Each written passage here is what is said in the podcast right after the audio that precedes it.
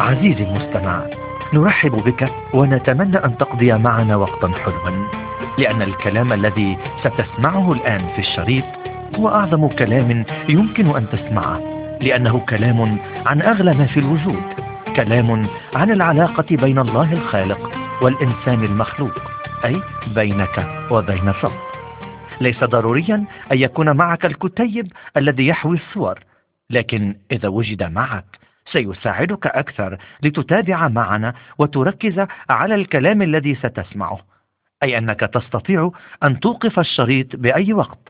وتأخذ فرصة مع نفسك للتفكير والتأمل. والأفضل أن تسمع الشريط كاملا في المرة الأولى وبعدها تسمعه على دفعات أي التوقف بالوقت المناسب لك لتتأمل في مقطع ما وتصلي أيضا. وعندما تسمع هذه الموسيقى هذا يعني أنك انتقلت لصفحة جديدة في الكتيب. أو لفكرة جديدة في غياب الكتيب. والآن نبدأ بالصفحة الأولى.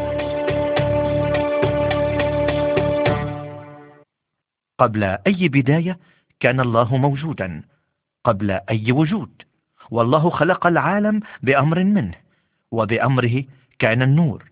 وفصل الله بين النور والظلمة. وخلق الشمس لحكم النهار والقمر لحكم الليل. وهكذا نرى أن الله الصالح والعادل قد سيطر على كل شيء بقوته العظيمة.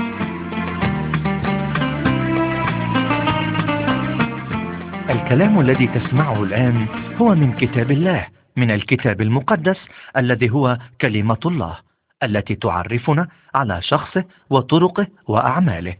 وقد استخدم الله أكثر من نبي لكتابة كلمته وإعلان حقه بكل محبة لكل الناس.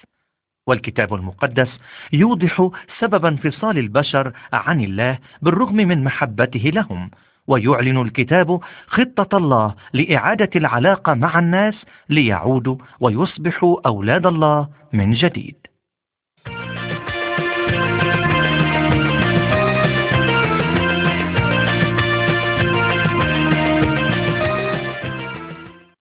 خلق الله الكل بكلمة خرجت من فمه. قال لكل شيء كن فكان كل شيء. خلق بكلمته السماء وبكلمته خلق البحر أيضا. وقال للأرض كوني وهكذا صار. وخلق الله سمك البحر وطير السماء وكل الحيوانات التي على الأرض. وبعد أن خلق الله كل الخليقة نظر إليها بنظرة رضا وقال كل ما عملته حسن حسن جدا.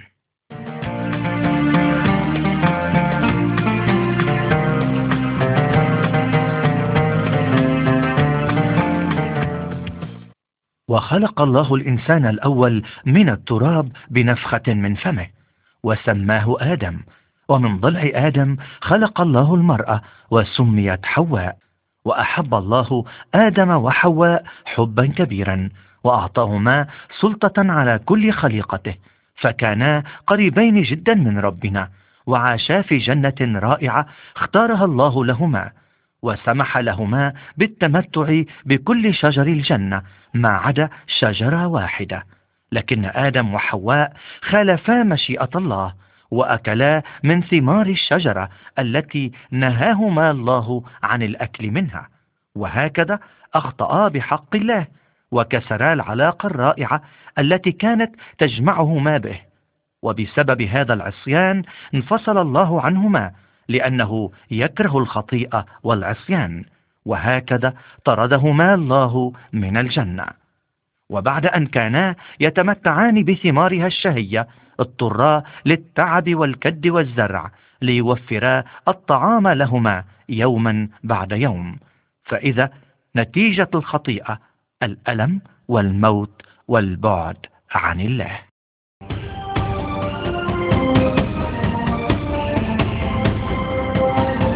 أنجبت حواء لآدم ابنين دعي الأول قايين ودعي الثاني هابيل وكان قايين يغار حسدا من أخيه هابيل إلى أن قتله.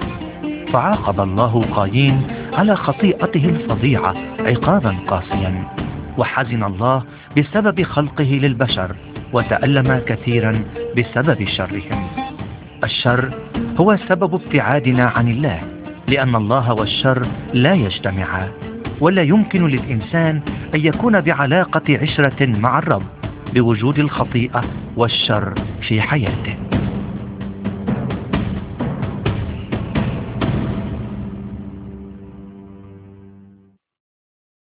بعد قايين وهابيل أنجبت حواء لآدم بنين وبنات ومرت السنين وكثر الناس على الأرض وكثر شرهم أيضا وقد عصى كل واحد بإرادته إرادة الله وسار بطرق بعيدة عنه وبسبب ازدياد شر الناس قرر الله أن يفني البشر ليوقف الشر فقرر أن يرسل فيضانا عظيما لفناء الكل. ما عدا رجلا واحدا بارا واسمه نوح. فأمر الله نوح أن يبني سفينة كبيرة سماها الفلك لينجو بواسطتها نوح مع عائلته من الفيضان. وقد استغرق بناء السفينة سنين طويلة. وخلال هذه السنين استمر الرب بتحذير الناس من الشر الآتي عن طريق نوح البار. لكن الناس لم يصدقوا نوح بل سخروا منه أيضا لأنهم لم يكونوا مستعدين للتوبة عن شرهم وأحبوا الخطيئة أكثر من الله. أمر الله نوحا أن يدخل إلى الفلك مع زوجته وأولاده الثلاثة وزوجاتهم وذكرا وأنثى من كل نوع من أنواع الحيوانات التي على الأرض. فكان عدد الذين دخلوا إلى الفلك ثماني أشخاص مع سائر الحيوانات. وبعد أن دخلوا أقفل الرب باب الفلك. وبعد سبعة أيام من دخولهم أمطر الله على الأرض بغزارة وأخرجت الأرض الماء من جوفها. ولمدة أربعة أيام غطت المياه الأرض وأغرقت كل من كان عليها من الناس. فلم ينجو إلا نوحا وعائلته من الموت مع الحيوانات الموجودة داخل الفلك لأن نوحا آمن بكلام الله وأحبه أكثر من الشر والخطيئة.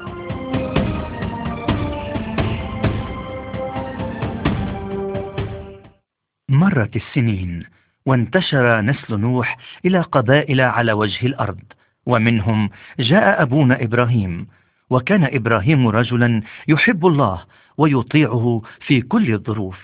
فوعد الله إبراهيم بأنه سيصبح أبا لنسل كثير ومنه يخرج شعب عظيم رغم شيخوخة إبراهيم وأحشاء سار العاقر. لكن لأنهما آمنا وصدقا كلام الله رزقا بابن سمياه إسحاق.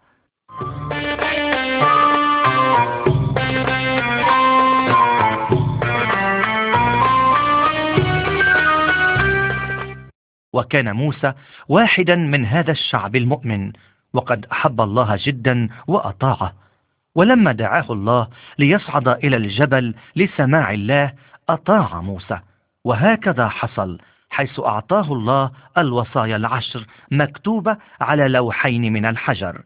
وكانت الوصايا صالحة لكل الناس لأن هدف الوصايا أن تقود الناس ليعيشوا مع الله بحسب مشيئته.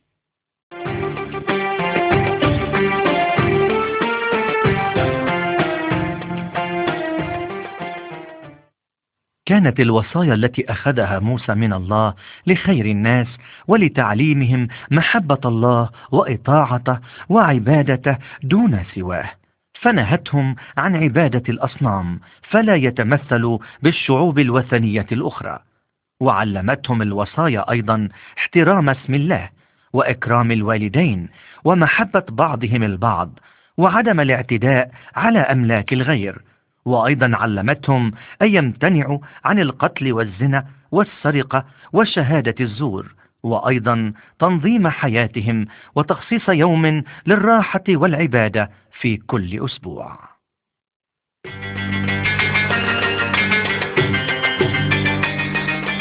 علم الله الإنسان على طريقة يكفر فيها عن خطيئته. فإذا ما عصى أي واحد ما جاء في الوصايا كان عليه أن يقدم ذبيحة للتكفير عن الخطيئة قدام الله. وكانت الطريقة أن يحمل الحمل المذبوح خطيئة الخاطئ وبالتالي القصاصة الذي هو الموت. وطبعا بعد أن يعترف الخاطئ بخطيئته ويضع يده على الحمل. وهذا يرمز إلى انتقال الخطيئة من الإنسان إلى الحمل. وهكذا يتذكر الإنسان أن نتيجة الخطيئة هي الموت وأن الخطيئة نجسة وباهظة الثمن وهي المسببة لغضب الله علينا. لقد كان تقديم الذبيحة رمزا وصورة لذبيحة أعظم جدا. أراد الله أن يقدمها عن كل الناس لتحمل خطاياهم وتغفر ذنوبهم للعودة مرة جديدة إلى حياة في رضاه. إلى حياة المحبة والسلام شرط أن يقبلوا ويؤمنوا بهذه الذبيحة. كانت خطة الله منذ البداية أن يرسل يسوع المسيح للعالم ليكون الذبيحة الحقيقية الكاملة التي تغفر ذنوب الكل بكل العصور والأزمنة. وهذا ما قاله الله على لسان أنبياء كثر في التوراة. مثل النبي إشعياء الذي عاش قبل ظهور المسيح بحوالي 500 سنة. إلى آخر نبي عاش في أيام المسيح وهو النبي يوحنا الذي مهد الطريق لظهور الرب وقاد الناس إلى حمل الله الحقيقي إلى الرب يسوع المسيح وقال لهم هذا هو حمل الله الذي يرفع خطيئة العالم.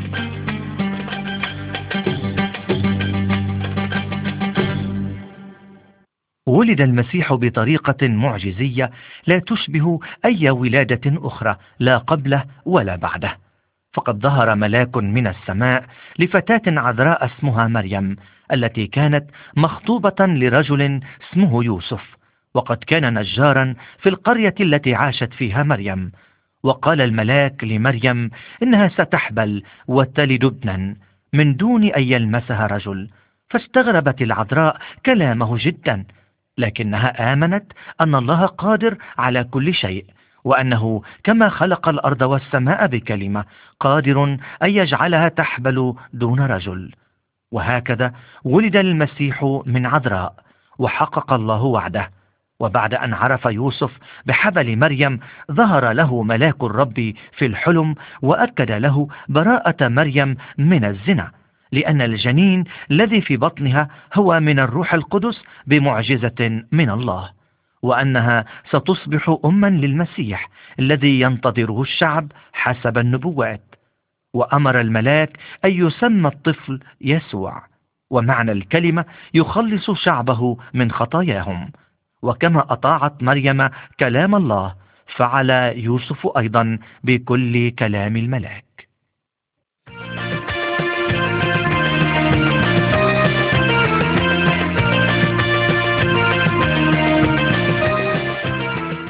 في هذه الأيام صدر أمر من الأمبراطور الروماني أن يعود كل شخص إلى محل ولادته ليتسجل في الإحصاء العام.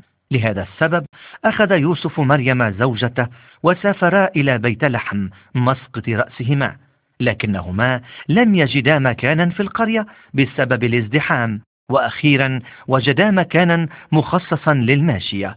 ولما آن وقت ولادة مريم وضعا الطفل في مزود. وفي هذه الليلة ظهر ملاك من السماء لعدد من الرعاة كانوا يسهرون على قطعانهم في البرية وقال لهم ولد الليلة طفل في بيت لحم هو مخلص للشعب وهو مرسل من الله.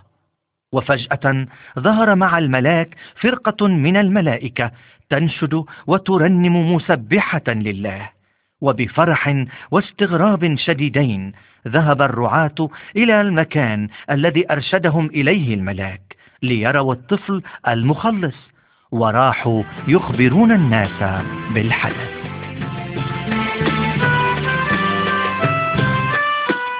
لم يتكلم الكتاب المقدس كثيرا عن طفولة المسيح لكنه أخبرنا عن أحداث هامة حدثت وقتها. فعندما حاول الملك هيرودس قتل كل أطفال بيت لحم بهدف التخلص من الطفل الملك أي يسوع المسيح أرشد الله يوسف عن طريق الملاك أن يأخذ مريم والطفل ويهرب إلى مصر إلى أن يزول الخطر. وأيضا أخبرنا الكتاب المقدس عن كيف كان ينمو يسوع بالنعمة والقامة معا. وأنه من سن الثانية عشرة ذهب مع أهله إلى الهيكل في أورشليم حيث تباحث مع معلمي الشريعة عن أمور الله وكان يجيبهم على كل أسئلتهم بحكمة أدهشتهم. ولما بلغ يسوع المسيح سن الثلاثين ابتدأ يعلم الناس عن الله فأدهش الجميع بتعليمه.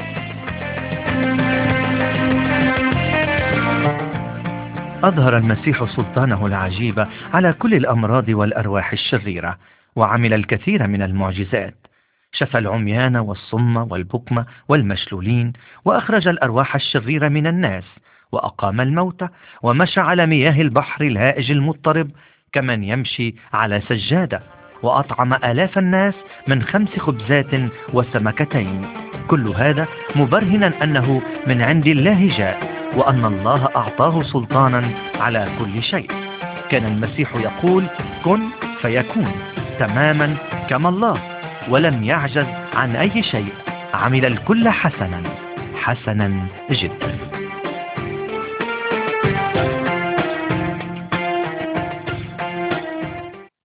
تابع المسيح صنع معجزاته المدهشة فمشى وراءه الكثير من الناس وكان محبوبا من جميعهم بسبب محبته لهم وتحننه عليهم إذ شفى مرضاهم وعلمهم عن الله فأشبع جوعهم من كل ناحية.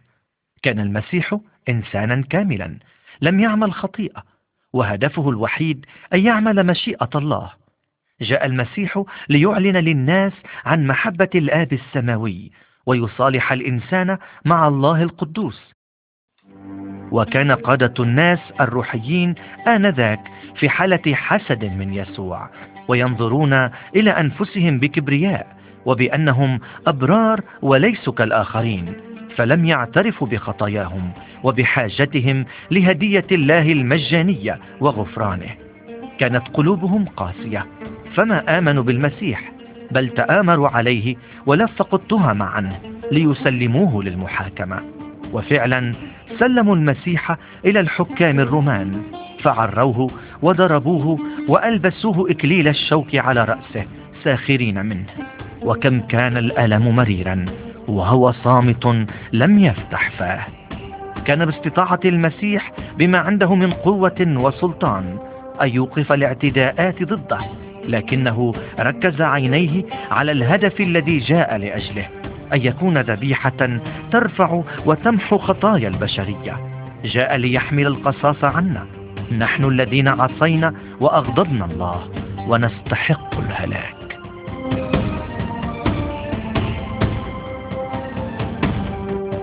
أخذ الجنود يسوع وسمروه على الصليب الخشبي ورفعوا الصليب ويسوع معلقا عليه إلى أن أسلم الروح ومات وكانت طريقة الإعدام هذه مخصصة لأشر المجرمين. وقد صلب مع يسوع لصان واحد عن يساره وواحد عن يمينه لتتم النبوة البار بين الخطاب. كان المسيح بريئا تماما من أي خطية لكنه أسلم نفسه للموت بسبب خطايانا التي نستحق الموت لأجلها. مات بدلا عنا وعن كل الناس ماضيا وحاضرا ومستقبلا. والشرط الوحيد لغفران خطايانا والاستفادة من تعب المسيح ومجيئه وموته أن نقبل ونؤمن بعمل المسيح. بذبيحة الصليب لأجلنا فنخلص. كيف لا؟ وهو دفع أجرة الخطيئة بالكامل عن كل الناس. لهذا السبب أعلن الله نهاية النظام القديم نظام الذبائح الحيوانية لأنه بعد ذبيحة المسيح لم تعد هناك حاجة لأي ذبيحة أخرى لأن الله قال إنه بذبيحة واحدة أكمل المقدسين إلى الأبد.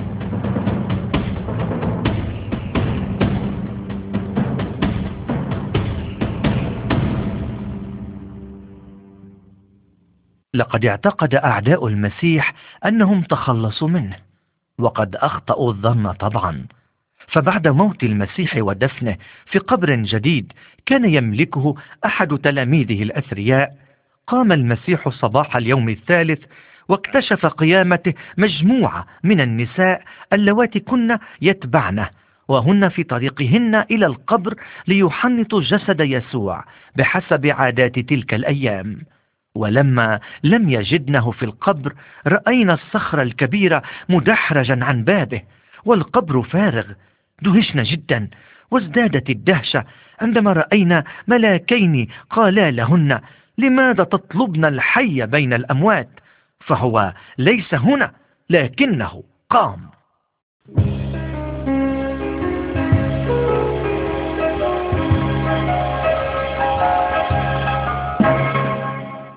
بعد قيامة المسيح من الموت ظهر لمجموعة من تلاميذه.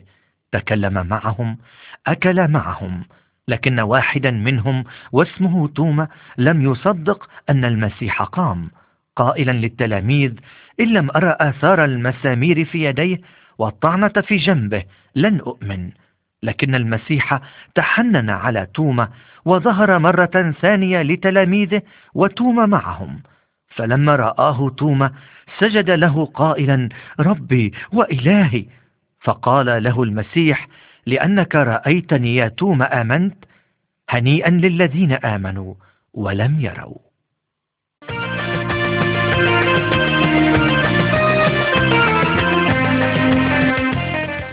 خلال فترة الأربعين يوما من قيامته ظل المسيح يظهر لتلاميذه ولكثير من الناس. ووقت حان موعده ليصعد إلى السماء. أوصى تلاميذه أن يحملوا الأخبار السارة للناس. أخبار مجيئه إلى الأرض وأعماله وموته وقيامته. وبينما هو يتكلم معهم نزلت سحابة من السماء وحملت المسيح. وبينما هو يرتفع عنهم وعيونهم معلقة به ظهر ملاكين للتلاميذ قائلين يسوع هذا الذي رأيتموه صاعدا إلى السماء.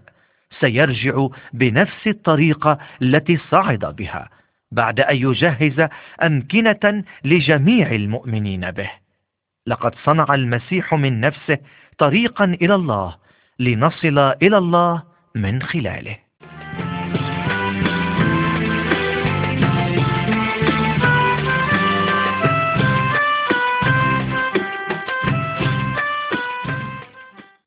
لماذا مات المسيح على الصليب؟ مات ليخلصنا من خطايانا ويعيد لنا العلاقة مع الله. المسيح الطاهر الخالي من الخطيئة حمل خطايانا وعندما نؤمن بالمسيح تائبين يغفر لنا الله خطايانا ويطهرنا إلى التمام فتنفتح صفحة جديدة مع ربنا ونحصل على قوة وسلطان جديدين ضد الخطيئة. على سلطان أولاد مولودين ثانية من الله.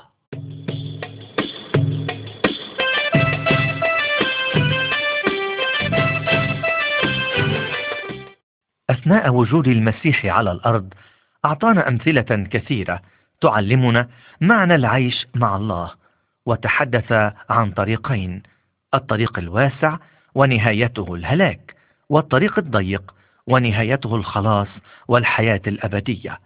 فكل واحد منا نتيجة سقوط آدم وحواء ولدنا بطبيعة ميالة للشر والفساد. وبإرادتنا اخترنا طريق الشر. لأجل هذا أصبح طريق الهلاك سهلا لنا. والمسيح جاء ليعلمنا كيف نحيا الطريق الضيق والصعب. ما فينا من ميل للشر ليقودنا إلى السلام مع الله. والطريقة الوحيدة التي تعطينا القدرة على هذا السلوك أن نؤمن بالمسيح ونقبل ما فعله على الصليب لأجلنا. وذلك بتوبة صادقة تقودنا إلى الانتصار. أخي المستمع صل إلى الله الآن من كل قلبك. قل له يا رب أنت عظيم وقدوس وبار. اعترف أمامه أنك خاطئ. ورغم أنه يعرف عنك كل شيء لكن اعترافك أمامه يكسر قوة الشر والخطيئة عن حياتك. قل له أنا أثق وأؤمن أنك مت لأجلي على الصليب. مت لكي تطهرني من خطاياي وتعطيني قلبا جديدا. أنا مشتاق لأحيا كما أنت تريد على هذه الأرض لأكمل مشوار حياتي معك في السماء. أشكرك يا الله لأنك قبلتني. باسم المسيح المخلص. آمين.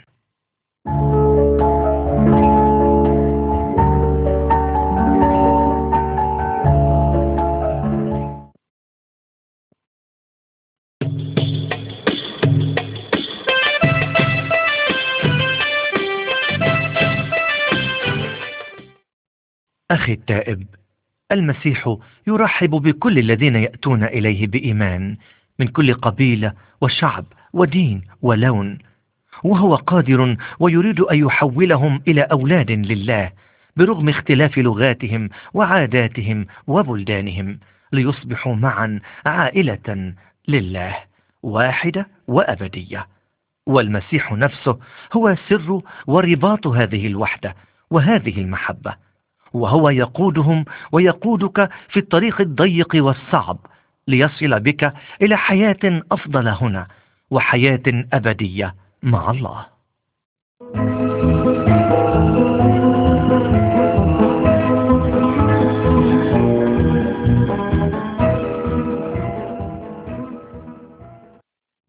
في إحدى الليالي جاء أحد معلمي الشريعة واسمه نيقوديموس إلى المسيح. لكي يعبر له عن إعجابه به ويطرح عليه بعض الأسئلة. لكن المسيح أجابه ليس عن أسئلته بل عن مشكلته وبكلام جديد عليه. فقال له إذا كنت تبحث عن علاقة صحيحة مع الله عليك أن تولد من جديد. وكما يولد الإنسان من بطن أمه عليك أن تولد ولادة ثانية من الله ولادة روحية تضمك إلى عائلة الله. فالإنسان لا يستطيع أن يغير نفسه. الله هو القادر على تغييره بخضوع الإنسان لروح الله. لأن الروح القدس يعطينا الولادة الجديدة عندما نؤمن ونتوب عن خطايانا ونقرر أن نحيا الحياة الجديدة مع المسيح.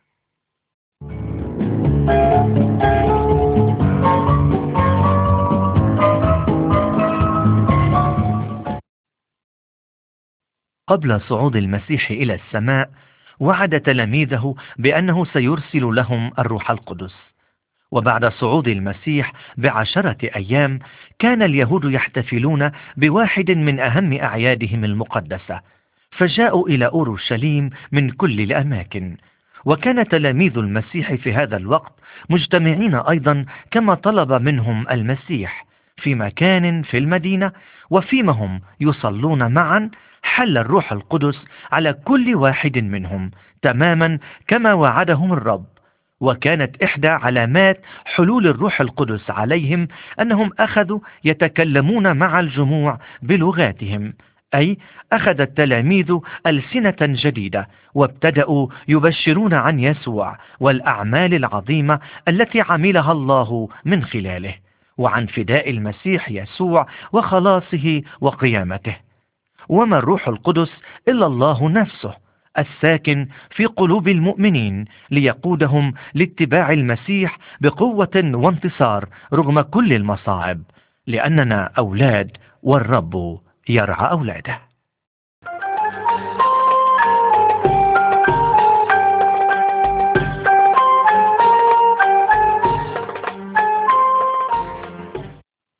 قبل معرفة الإنسان بالمسيح يشبه شخصا أعمى لا يستطيع السير بل يقع كيفما اتجه لأنه بحاجة لنور يقود خطواته.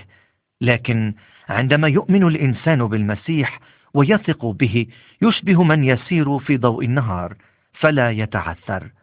ويسوع قال أنا هو نور العالم من يتبعني لا يمشي في الظلمة.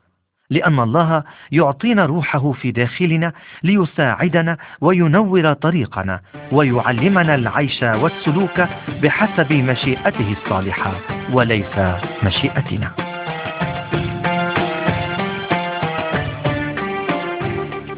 المؤمن هو شخص جديد ويعيش حياة جديدة وعنده رغبة قوية ليطيع الله ودائما يشكره على غفرانه لخطاياه والمؤمن بالمسيح يكره الاشتراك بأعمال الشر كالزنا والسرقة والطمع وممارسة السحر والشعوذة.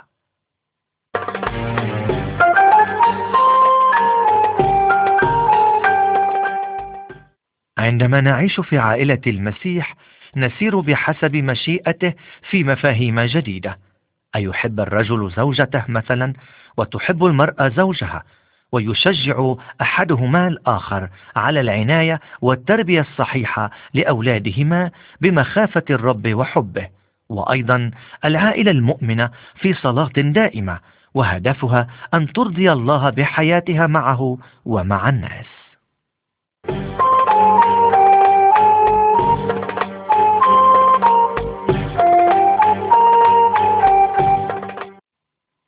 علم المسيح تلاميذه أن يحبوا جميع الناس حتى الأعداء ويساعد كل محتاج ولو اختلف عنهم في دينه أو لغته أو جنسيته. وأعطاهم المسيح مثلا عن شخص مسافر تعرض لهجوم من لصوص سرقوه وجرحوه ورموه على الطريق. فعبر أحد الرجال الغرباء فساعده وداوى جروحه وقدم له كل مساعدة ممكنة ولم يطلب هذا الغريب أي شيء بالمقابل. هكذا يريدنا المسيح أن نكون أن نعمل أعمال الخير والرحمة بدون مقابل.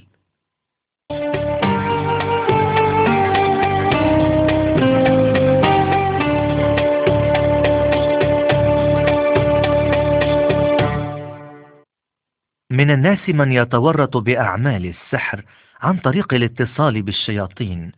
وهناك من يتكل على قوى روحية غريبة لمعرفة المستقبل من خلال تحضير الأرواح أو قراءة الكف أو ورق اللعب والكثير من الشعوذات الأخرى. لكن عندما يأتي هذا الإنسان إلى المسيح ويدعوه لأن يدخل إلى حياته عليه أن يتوب عن هذه الأعمال الشريرة ويتركها لأن على المؤمن ألا يخضع أو يخاف من الشيطان أو من أرواحه الشريرة لأن روح الله الذي يسكن في المؤمن بعد إيمانه بالمسيح أقوى من كل قوى الشر والظلمة. علينا أن نتخلص من كل ما له علاقة أو يربطنا بإبليس والأرواح الشريرة. ولا يجب أن نطلب معونة الشيطان أو أرواحه لأننا أصبحنا أولاد الله والله يعيننا ويحمينا من كل عدو مهما كان.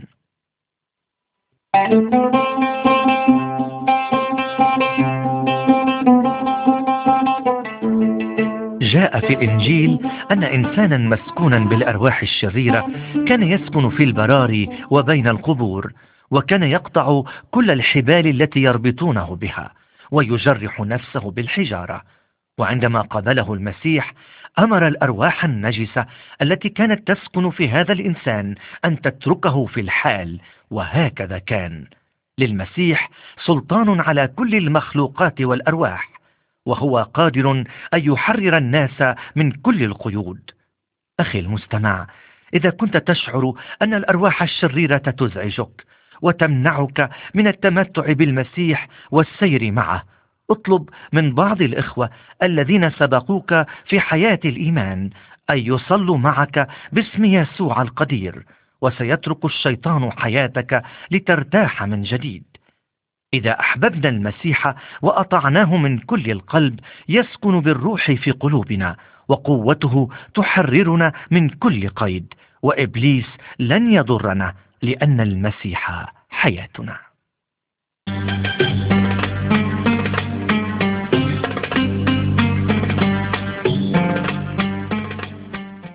يحاول الشيطان دائما أن يجرب المؤمنين ليوقعهم في الخطيئة ويبعدهم عن يسوع المسيح. ويحاول الشيطان أيضا أن ينسينا الله ويبعدنا عنه عن طريق إغرائنا بأشياء كثيرة كالمال والثياب والمخدرات والجنس والخمر وأشياء كثيرة أخرى. وبهذا يحاول الشيطان أن يقنعنا أن هذه الأشياء كافية لسعادتنا ولا حاجة لنا إلى الله. أخي الحبيب هل تعلم أن اسم الشيطان هو الكذاب؟ وأن هدفه الأول والأخير أن يبعدك عن الله وعن خلاصك به؟ ولولا الروح القدس الساكن في المؤمن ليساعده ويقويه. لما استطاع المؤمن أن يقاوم التجارب ويرفضها. ومن خلال الروح القدس الذي سكن قلوبنا سنبقى واثقين بالمسيح ونتبع خطاه بفرح وانتصار.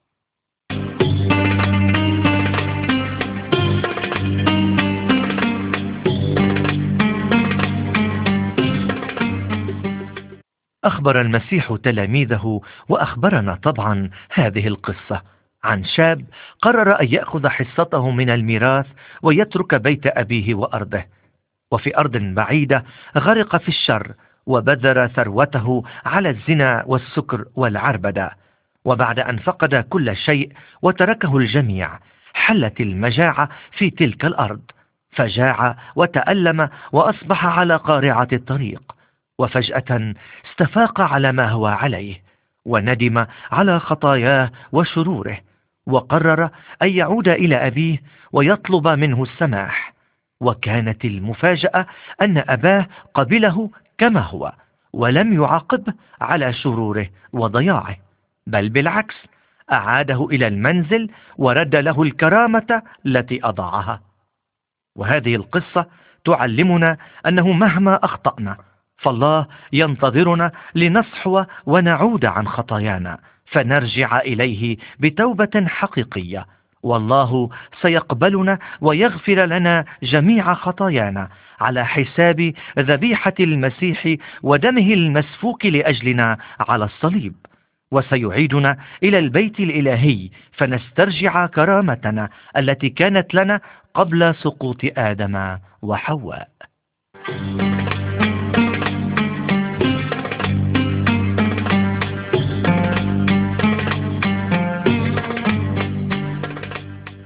سؤال كبير يحيرنا. ماذا يفعل المؤمن عندما يمرض؟ الكتاب المقدس يعلمنا أننا نستطيع أن نصلي للرب ونطلب منه الشفاء لأجسادنا باسم يسوع المسيح. ونصدق أنه قادر ويريد أن يشفينا لأنه صالح ويريد الخير لنا. ويحذرنا من الذهاب إلى طرق بديلة كالسحر والتبصير والعرافة. لأننا يجب أن نوجه صلاتنا إلى الله القادر أن يشفينا باسم يسوع طبعا. والله هو صاحب السلطان ومشيئته دائما صالحة لنا. ولو أراد أن يشفينا سنشفى وفي الوقت الذي يختاره لنا. وهو أيضا يقودنا أحيانا بحكمته لطلب العلاج من الأطباء وهو يعطيهم البركة والنعمة لعلاجنا. الله محبة ومحبته لنا هي رجاؤنا في الحياة.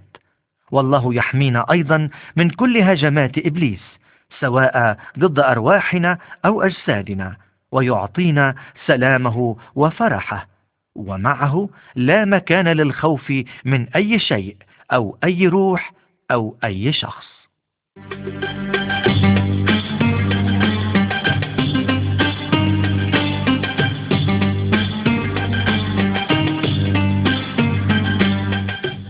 أخي المستمع أنت تعرف وأنا أعرف والكل يعرف أننا في يوم من الأيام سنموت.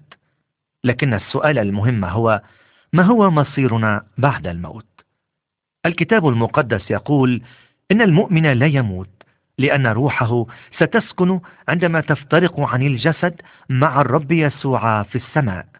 وهذه الحقيقة تفرحنا. وتحمينا من الانهيار حزنا على الشخص المؤمن عندما يفارق الأرض. يجب علينا ألا نخاف أبدا من ساعة الفراق لأننا نعلم أن ربنا أحبنا وخلصنا من الخطيئة والدينونة بإيماننا بيسوع المسيح الذي قدم نفسه ذبيحة لأجلنا على الصليب. فانتصر على الموت وحوله إلى جسر نعبر عليه من الأرض إلى السماء. أما غير المؤمن والذي رفض أن يضع ثقته بالمسيح لن يتمتع بالعبور على هذا الجسر ولأنه رفض الحياة مع الله على الأرض لن يستطيع أن يحيا مع الله في السماء. وهذا هو القصاص المر الابتعاد الأبدي عن الله في ظلام الأبدية مع الشيطان وأرواحه.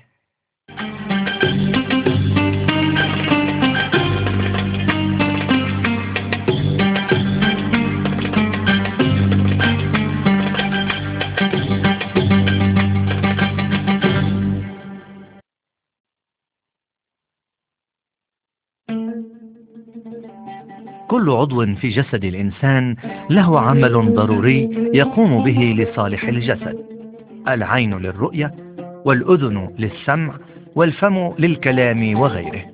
كل أعضاء الجسد تعمل معا بتفاهم وانسجام. وعندما يتألم أحد الأعضاء يتألم الجسد بكامله والعكس صحيح. والله قال لنا كمؤمنين إننا أعضاء لجسد واحد وهو الكنيسة وهي ليست الحجارة أو المكان المادي لكن الكنيسة جماعة المؤمنين الذين اختاروا أن يعيشوا في المسيح مع الله كجماعة. والمسيح نفسه هو رأس الجسد أي رأس الكنيسة يقودها ويحميها. وكما للجسد أعضاء مختلفة وقوى مختلفة أعطى الله لكنيسة المؤمنين مواهب مختلفة كالوعظ والتعليم والترنيم والتشجيع وخدمات كثيرة كالرحمة والعون والتدبير. كل هذا لكي يبقى الجسد قويا ويعكس محبة المسيح ومجده. والمسيح أوصانا أن نحب بعضنا بعضا لكي نكون تلاميذه ويعرفنا العالم من خلال هذا الحب.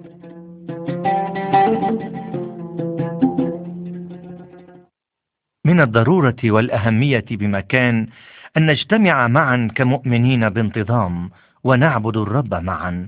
فالكتاب المقدس يعلمنا كيفية العبادة كيفية التسبيح والترنيم والشكر والصلاة لربنا. كما يعلمنا كيف نشترك بالعطاء المادي لامتداد عمل الله وانتشار البشارة إلى كل الناس. كما يوصينا الكتاب المقدس أن نتذكر أيضا موت المسيح لأجلنا بأن نحتفل بهذه الذكرى من خلال الخبز الذي يرمز إلى وحدتنا في تذكر آلامه الجسدية على الصليب لأجلنا. ومن خلال الخمر أو عصير العنب الذي يرمز إلى سفكه دمه على الصليب لخلاصنا. وهكذا ونحن نتذكر نفحص نفوسنا لنتنقى أمامه إلى أن يجيء إلينا مرة أخرى.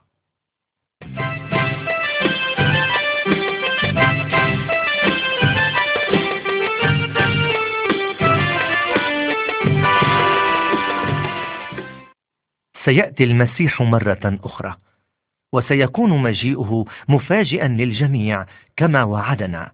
سيرجع ليأخذ شعبه المؤمن به شعبه الحي في الجسد وشعبه المنتظر في القبور وسيتقابل شعب الله على السحاب مع المسيح ليبقوا معه إلى الأبد في سماء المجد.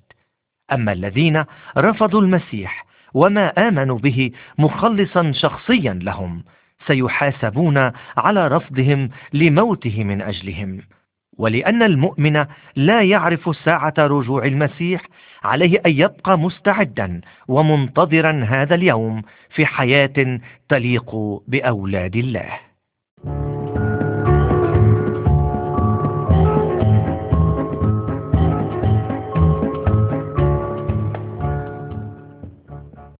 كما تحمل شجرة الفاكهة ثمرا من جنسها. أيضا المؤمن الطائع لروح الله الساكن في داخله يثمر ثمار الروح القدس. والرب يسوع يقول أنا هو الكرمة وأنتم الأغصان الذي يثبت في وأنا فيه. هذا يأتي بثمر كثير. والمسيح يتكلم هنا عن ثمار الروح القدس التي هي المحبة الفرح السلام الصبر اللطف الأمانة العفة والتواضع. والغصن الذي لا يعطي هذه الثمار يصبح بلا قيمة ومجرد حطب للنار. لكن الغصن الذي يثمر من هذه الثمار فالله ينقيه ليثمر أكثر ويمجد الله.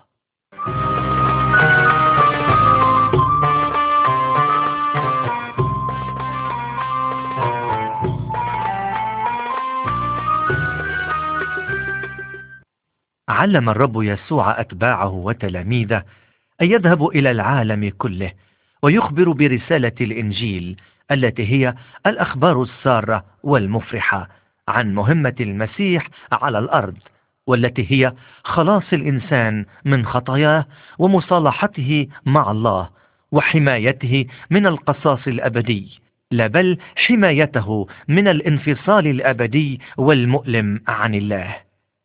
كثيرون من الناس يسألون ما هو الإيمان المسيحي؟ وبماذا يؤمن المسيحيون؟ ولماذا هم مختلفين عن باقي الناس بسلوكهم وحياتهم؟ وما هو الدافع الذي يقودهم ليتصرفوا بهذه الطريقة؟ على المؤمن أن يجيب عن هذه الأسئلة والإجابة هي إن المسيحيين هم الذين آمنوا بالمسيح بتجسده وموته وقيامته ويعيشون بحسب كلامه وحياته. إنهم الأشخاص الذين سكن فيهم الروح القدس وهو مصدر قوتهم ليعيشوا حياة ترضي الله. الروح القدس يعطيهم الشجاعة والحكمة ليخبروا عن المسيح وعن الحياة الجديدة في عائلة الله ومع الله.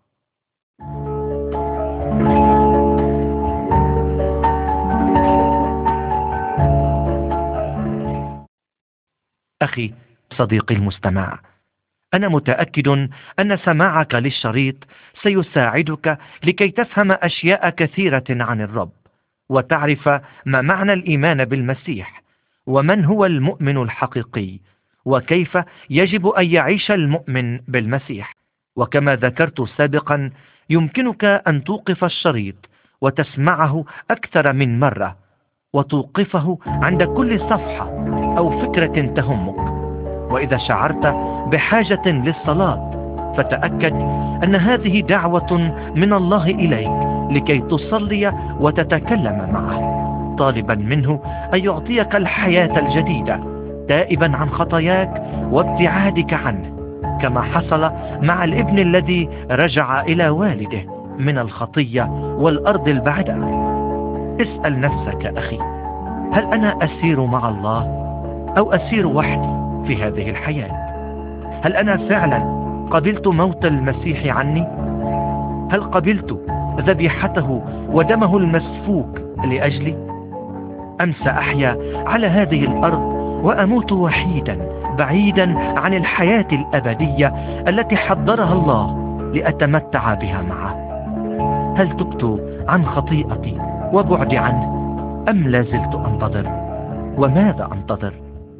تذكر أخي أن الله يحبك ويسمع لأفكارك وكلماتك وهو جاء لأجلك شخصيا فأنت خلقت على صورته ومثاله وهو أتى ليستعيدك إلى هذه الصورة والمثال. وتذكر لو نسيت أمورا كثيرة. لا تنسى أنك غال على قلبه. وأنت ثمين جدا وهو ينتظرك. فتعال تعال إليه.